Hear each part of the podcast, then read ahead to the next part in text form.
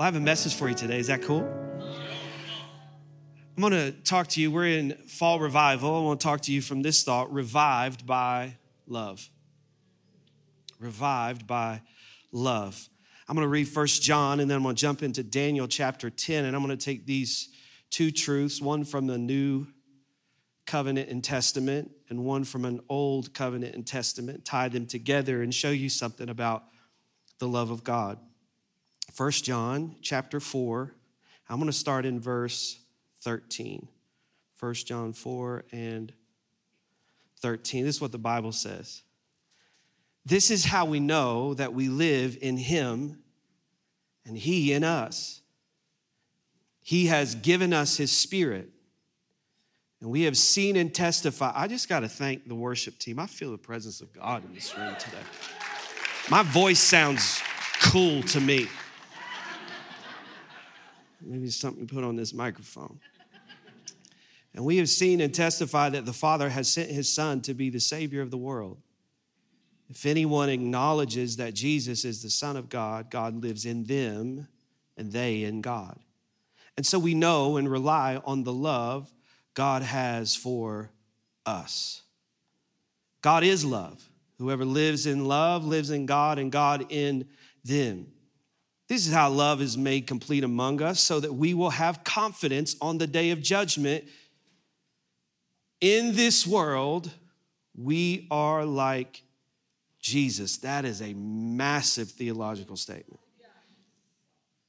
There is no fear in love, but perfect love drives out fear because fear has to do with punishment. And the one who fears is not made perfect in love. Wow. Father, in Jesus' name, we thank you for your word. We ask over these moments we have together that you would speak to us clearly. You are amazing. And we just want to see another level. We want to go deeper into how amazing and incredible you are today. Help us see you in the scriptures like never before. In Jesus' name. Everybody said, Amen. I'm gonna say something really controversial to get it started this morning, and I'm gonna just give you a second just to make up your mind if you wanna stay or go. I don't like coffee. I saw you. You're just hanging, just hanging for a second. I, don't, I don't like it. I, I don't like coffee. I don't like the smell of it. I don't like the taste of it.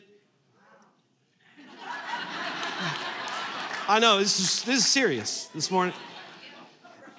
I uh, I, have tasted it, and, and my wife is like, You just haven't had the right cup of coffee. So she takes me to all these different coffee shops, and it's the same every time. It's like, it's like a mixture of dirt and carpet. and listen, I'm Pentecostal. I know what carpet tastes like. I've spent a lot of time with my face on the ground. I don't like it. And I don't think you should either. I'm not gonna, I'm not gonna impose this on you and call out your faith or your salvation or anything, but I just, I, I don't think you should. As a, matter, as a matter of fact, I don't think you actually do. I don't think you do. And the reason I don't think you do is because for most of you, except for the freaks out there who just take it black, like straight up, like my father, my father is so crazy. My dad, we were on the golf course the other day. It's 95 degrees in the south. My dad has a, a, a mug of coffee while we're playing golf. And I'm like, Dad, you need water. My dad looks at me. He goes, Bruh, there's water in coffee.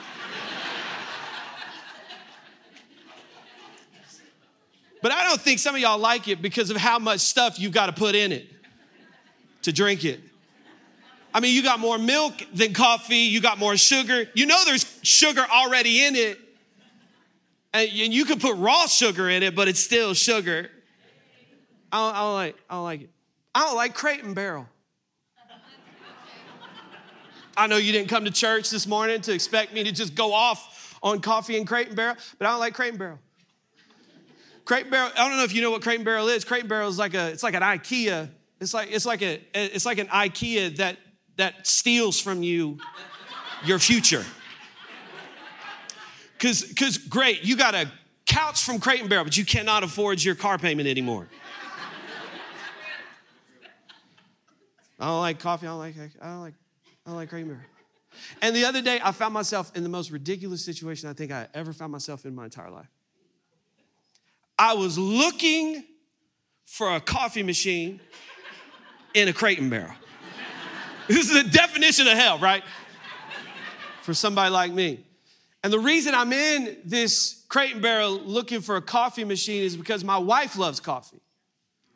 I'm not in Crate and Barrel because I love coffee or Crate and Barrel. I'm in Crate and Barrel looking for a coffee maker because my life loves, my wife loves coffee. And, and this is what love does.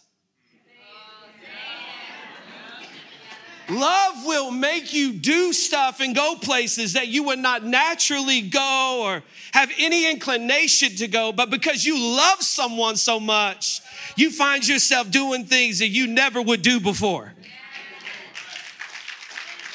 I don't like plants.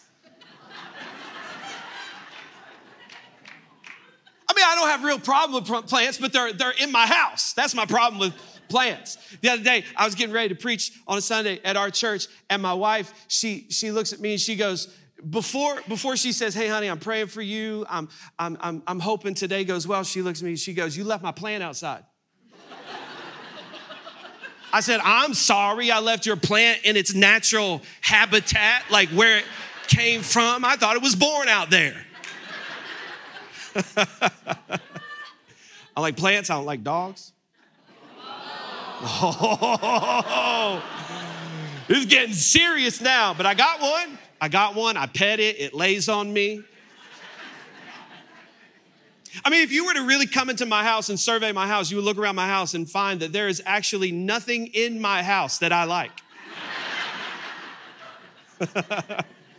I mean, except my wife and my children, but like, and maybe the TV, I, but there's nothing in there. And you know what? I couldn't be happier. I couldn't be happier to get home to a house that doesn't have anything in it, material wise, that I'm all about, but it's got the people in it that I love, and it's got the stuff in it that they love. And so, no longer, listen to me, no longer as a follower of Jesus do we see life the way we want it to be. But now we have come into this relationship of love, and God loves us so well that we want to love Him well. The Bible says that we love Him because He first loved us. I love this is what love does. This is what love does. This is why it's so important for you and I to get the motivation for serving God correctly. It's love, it's not fear. If Monica said, Hey, I love coffee, so you better love coffee, I'm gonna set you on fire for all of eternity. That doesn't sound like love to me. But she loves me so well that the things that I do for her, even though it's not a part of my natural inclination, I do it because I love her. And then I end up loving what she loves. Hmm. perfect love. The Bible says, cast out all fear. So, so, I want to tell you this morning your issue is, is not that you're not afraid enough of God. Your issue is that you are settling for an inferior love.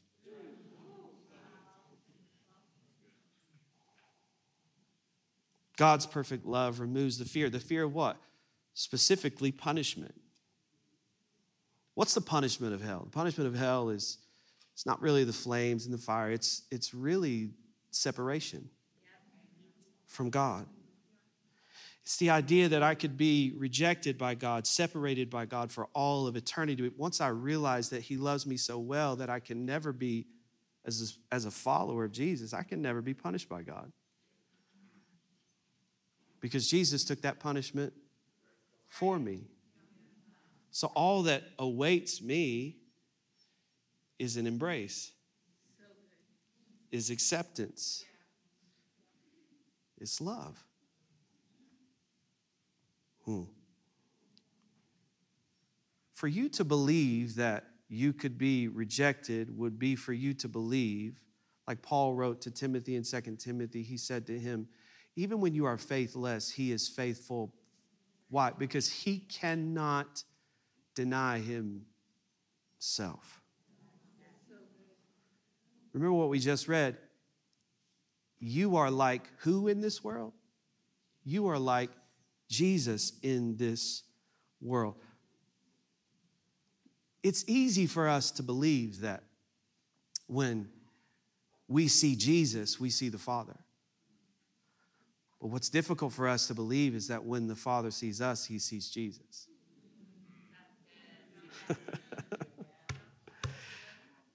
John 6 and 37 says this Jesus said, All that the Father gives me will come to me, and the one who comes to me I will by no means cast out.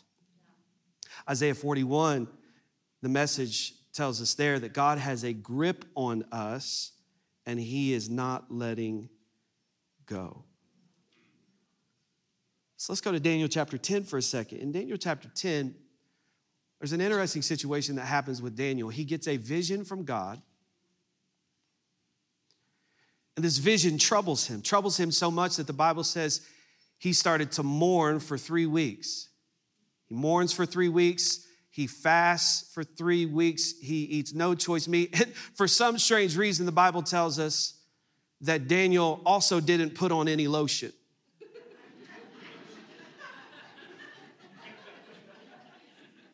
Okay, Daniel.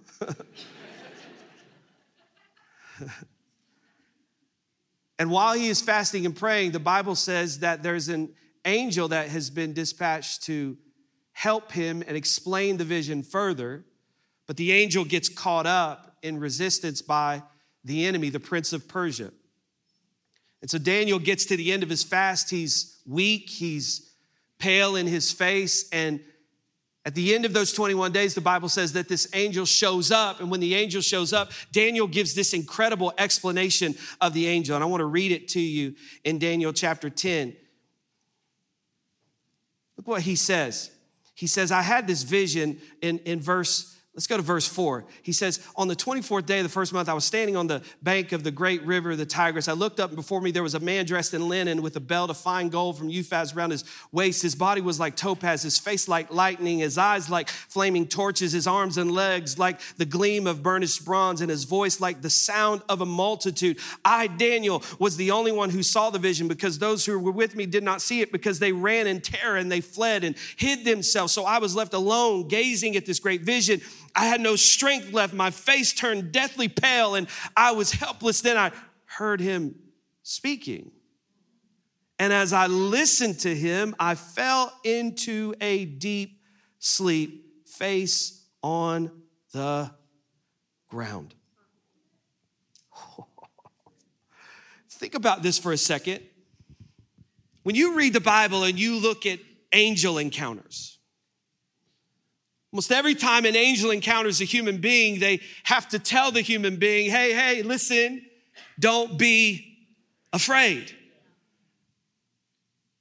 Daniel's in the same circumstance. He looks up and he sees this angel and he's he's he's tired because he's been fasting. His face is pale. I mean, put some lotion on, homie. And he's struggling. And this encounter with the angel overwhelms him. But then he says this. He says, "But when I heard him speak, I fell into a deep sleep face on the ground. There is something on the inside of us that understands that the greatness of God and the wonder and the splendor of God, even the angels are almost uh, fearful when you think about them, but all of that all of that majesty and all of that splendor and all of that strength and all of that power, you have to not see it as against you. You have to see it as for you. And so the angel wanted Daniel to know, I'm not here to hurt you, Daniel. You are actually very valuable to God. That's why I'm here. And so when he began to speak, his whole perception about who the angel was, who God was, changed. And he said, I went from scared out of my mind, this guy looked crazy, to fallen face down on the ground asleep. Wow. It's unbelievable to me. So he says, I fell on my face. I'm sleeping. I'm in his presence. If, if the presence of God does anything to you, the presence of God should cause you to rest, not be anxious. But for so many of us, we don't believe we belong in the presence of God. And so no wonder our prayer lives are frustrated. No wonder our, our, our giving lives are frustrated. No wonder our Bible reading is frustrating because we are trying to read ourselves. We are trying to pray ourselves. We are trying to give ourselves into a place we already sit. So I came to tell somebody right now the presence of God is not a place you go. The presence of God is your new address. It's where you belong, face to face with God, your creator. Can somebody in the room say, Amen?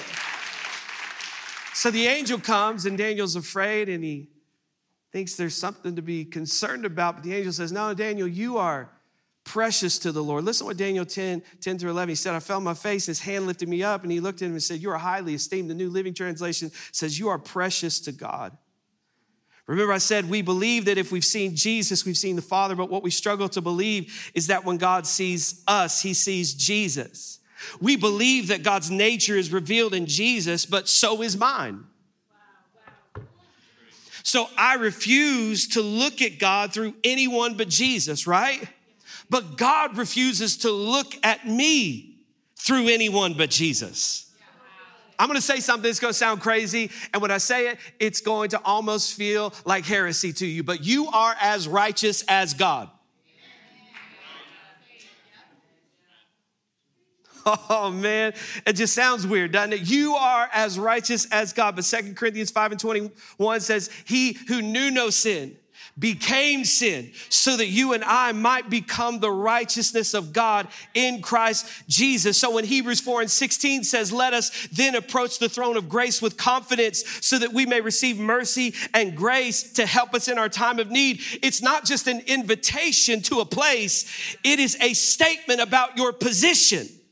He's inviting you into the place that you came from. Jeremiah said that while I was in the womb of my mother, he was knitting me together. So the presence of God isn't something I'm, I'm coming to. The presence of God is something I'm returning to. It's where I belong. I belong face to face with God. This is a place that is full of so much glory and presence that in the Old Testament, the priests would die if they hadn't properly cleansed themselves. But you just sat in it for 30 minutes and sang songs to God. The same place that would kill them if they weren't good enough. You just sat in it for 30 minutes. You live in it every day of your life. The presence of God is not a place you go, it's who you are. You are now seated with Christ in heavenly places. Oh, man. Notice that a couple things about this story, and I'll, I'll let you go. The Bible says in this story that, that when this angel shows up, that the people that were with Daniel actually ran and hid themselves. He says, I alone saw the vision because everybody else around me was so freaked out, they ran and hid themselves. How many things have you missed because you thought you needed to hide from God?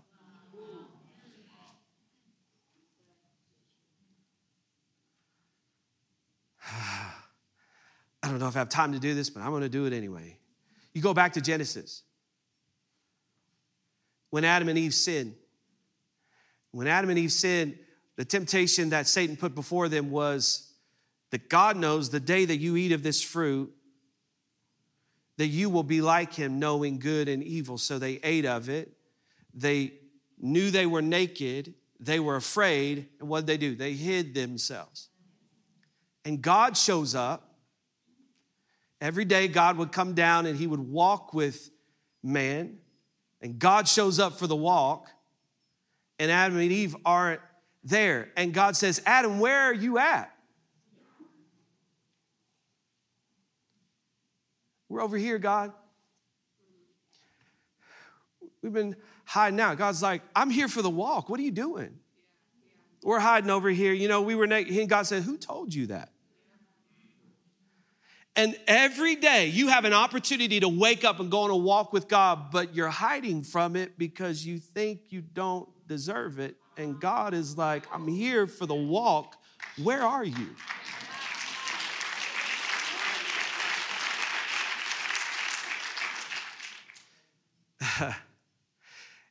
so you have to begin to understand the depth of the love of God. You, you need to know this. You need to know that when, when you wake up in, in the morning, you, you're not just tolerated by God, you are, you are special. You are a treasure to God. Jesus didn't die to make you tolerable to God. I, I think for some reason we've, we've misunderstood even, even the fall of man. When they fell and God kicked them out of the garden, it wasn't that God was so disgusted with them that he couldn't be around them. If that were the case, how did he walk with Enoch? How did he have a relationship by faith with Abraham? God's never been disgusted with us. God's been disgusted with our thinking, but never with us. And, and, and watch as the, it's actually the love of God that pushes them out of the garden. Why? Because God didn't want them to live forever with the same mindset that they now had.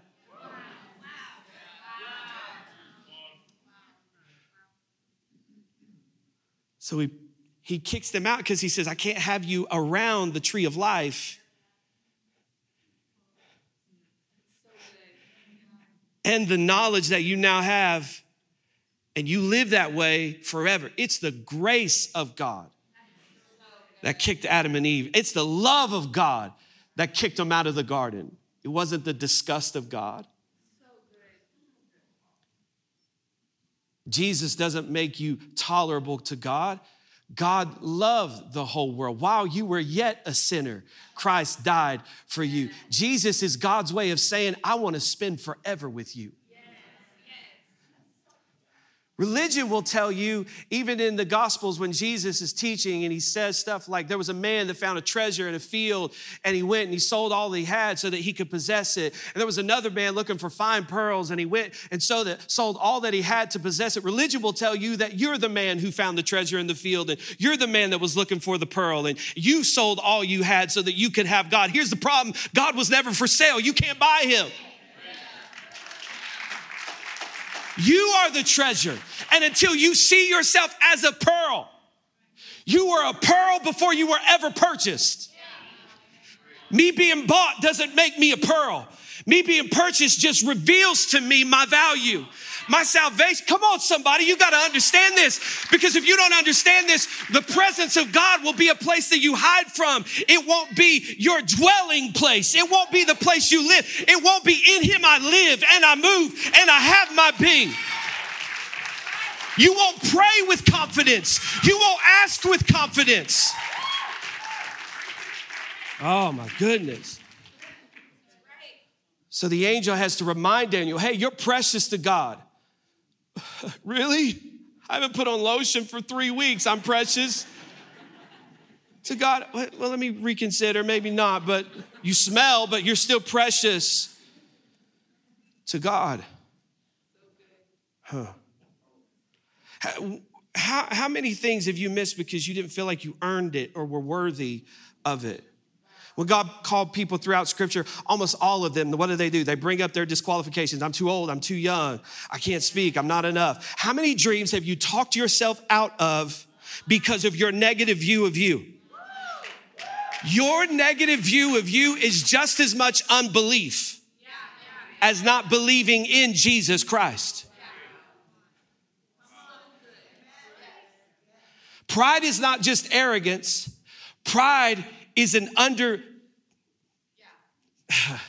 it's it's when you undervalue what God sees in you. My goodness. So the Bible says the angel comes to Daniel and he says, he says, he says, and then he lifted me up. He lifted me up and he says, I got onto my hands and my knees. And then he said to me, he said, stand up. He touched me again. He said, stand up for I have been sent to you. He said, when I, when he said this to me, he said, I stood up, still trembling. I love this because it reminds me and you that our recovery is a process. Some of us might be on our face today, but that doesn't change my position in God. Some of us might just be crawling through life on our hands and my knees, but that doesn't change my position in God. Some of you might be standing this morning, but you're not standing because you are strong. You are standing because He is strong. You are standing because He told you to stand. I remember, I remember when I took over from my father, and there were a lot of people who would say stuff like, oh man, you know, you're just up there because of who your dad is, and you're just up there because of who your family is. And I, I, I used to get so intimidated by that stuff. And I would go to my house, I would go into my room, I would go into my office, and I, I would cry and I would think, God, what do you, why would you do this to me? Why would you, why would you not give me something of my own? Why would you not? And he said, he said to me something so incredible. He said, he said, stand scared preach scared. Oh my God. Wait, wait a minute. You, you mean I don't have to preach with it all together? You don't, you mean I don't have to stand up because I've got my act together? You mean I can stand with tears in my eyes? He, uh, yes, you can stand with tears in your eyes. And I'm not even standing today because I got it all together. I'm here standing because he told me to. I'm not worshiping him this morning because I did everything right this week. I'm worshiping him because he said I could. I'm not in his presence because I've been perfect. I'm in his presence because he told me to. He said, Enter his gates with thanksgiving, enter his courts with praise. I'm not lifting my hands because I'm worthy. I'm lifting my hands because he is. So I don't care what you think about me, he told me to. Uh, who are you to build that business? I don't know. He told me to. who are you to start that church in Las Vegas? I don't know, but he told me to. I'm not standing because I'm great. I'm standing because he's great and he told me to stand. Woo. Listen to me, some things are not a failure of execution, they are actual spiritual opposition. Some things are not a failure of execution, they're spiritual opposition. If you're not careful to understand and discern spiritual opposition, you will spend your life trying to perfect something God never asked you to do. So here's Daniel. He'd be out here mourning for three weeks, fasting. He'd go, No Chick fil A.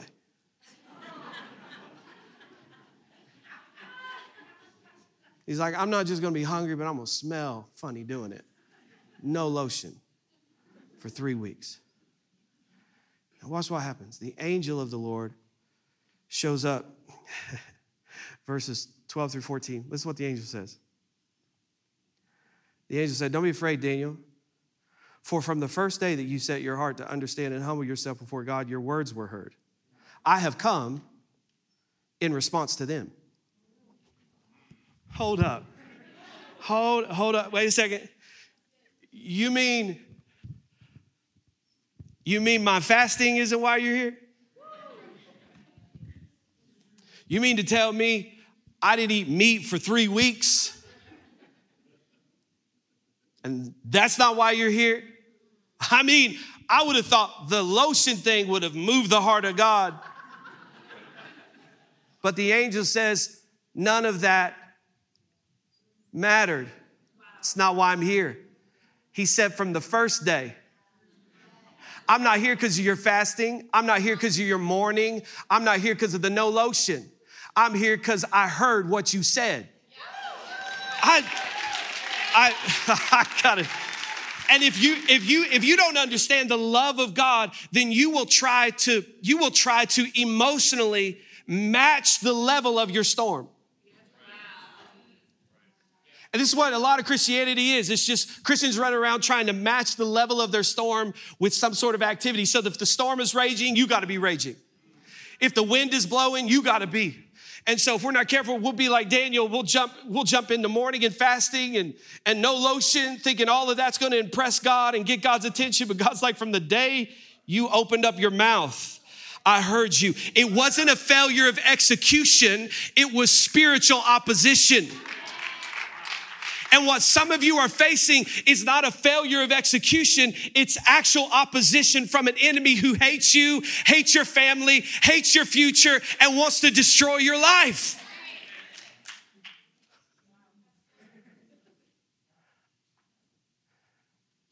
The angel said, Man, I, I came. but I was resisted. I heard you the first day. Is such good news. That is such good news to me. That means that I'm not here, I'm not, I'm not in the room telling you not to pray, I'm not telling you not to fast. I am telling you put some lotion on, but I, I, am not telling you not to pray and fast. What I am telling you to do is when you pray and fast, don't pray and fast because you're trying to get God to hear you. Pray and fast because you know God is going to hear you and you want your heart to be ready when He shows up with the answer. Why you why you fasted? Because I know He's going to answer and I want to be ready when he answers. Why are you living holy? Because I know he's going to come through and I want to be ready when he comes through. I don't want him to show up and then it take me another six months to get my life together. I want to get my life together while I'm in the middle right now, while it doesn't feel like I'm hearing anything from heaven, while it doesn't feel like I've got an answer to my prayer, because I know he's going to answer. I know he, all, all of God's promises in Christ are yes and amen. I know he's going to say yes I want to be ready when he does. Woo! Oh my goodness. I want to be ready when he does. Stop trying to match the intensity of your storm. Maybe storms are, are attracted to you. You ever notice there's a, there's a, there's a, this is actually a good thing. You ever noticed in, in the New Testament, there's this trend of Jesus and storms, the disciples, storms? Always on a boat that's falling apart because of a storm. I discovered this storms are actually attracted to us because they know where to go to be tamed. Yeah, yeah, yeah. You heard me right. It's, is it possible that the chaotic feelings that you feel sometime about your life, it's actually the storm coming to you because it knows where to go to be tamed. Have you ever wondered why that type of person is attracted to you? Why you find yourselves in these groups of people who have a lot of issues and why everybody's calling you for answers? It's because they know where to go to get it together. And so every time a storm showed up, Jesus is like, I know why you're here. Peace be still.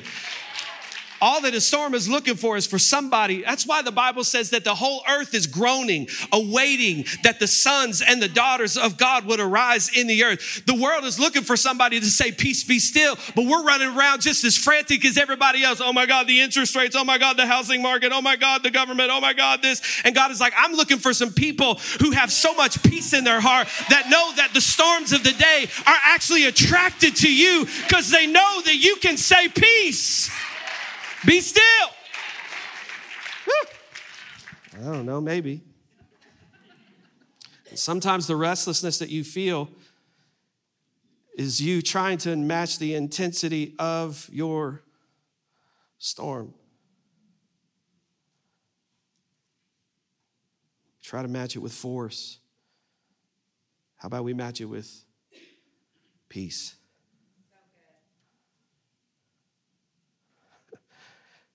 In the Old Testament, all the people of God knew to do when they messed up was mourn. So Daniel's just following the trend. Oh man, that looks bad. What am I going to do about it? Cry for three weeks.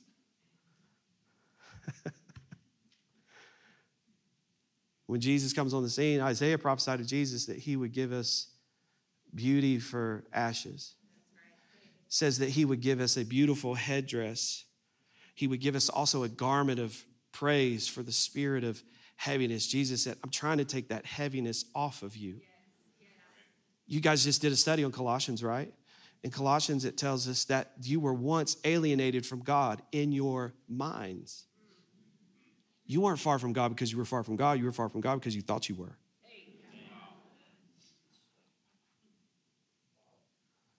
Robbie, how do you know that God's going to answer that prayer? Because I didn't, it didn't, it didn't originate in me. It originated in face to face with God. Well, how did you get in face to face with God? I'm always in face to face with God. It's where I belong, it's where I live. I'm seated with Christ in heavenly places. How do you know God's going to answer that prayer? Because it wasn't my idea, it came from God. Oh, and so many of you are struggling with the will of God because so many of you don't believe you belong in the face of God. You're like the children of Israel in the Old Testament. Go, Pastor, you go get that word from me. Pastor, you go do that for me. Pastor, you go that. And God's like, I'm inviting you to the mountain.